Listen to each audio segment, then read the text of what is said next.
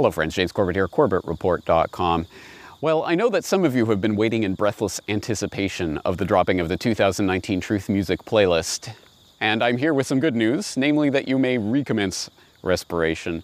That's right, the 2019 Truth Music playlist is now available from CorbettReport.com/TruthMusic2019. That link will be underneath this video in whatever player you happen to be watching it in, and I hope you will go and check it out. A couple of things to note about this year's edition of the podcast.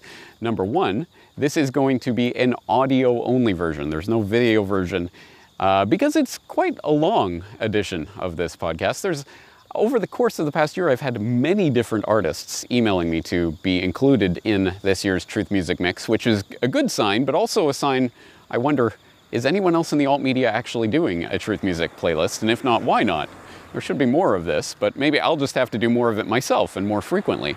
The other thing to note, and the big reason that I would like you to go and check out this Truth Music playlist is because, well, as I promised earlier this summer, I did do a more complete, fully rendered, full band version of IP Freely, that song that I wrote and performed on the podcast earlier this summer. Well, the full band version is now available, and it's performed by my band, Kodomo-sen. That's right, I have a band. In fact, I've had one for a year now, and we've been quietly, publicly releasing songs and playing gigs, etc., but you didn't know about it till now because I didn't tell you.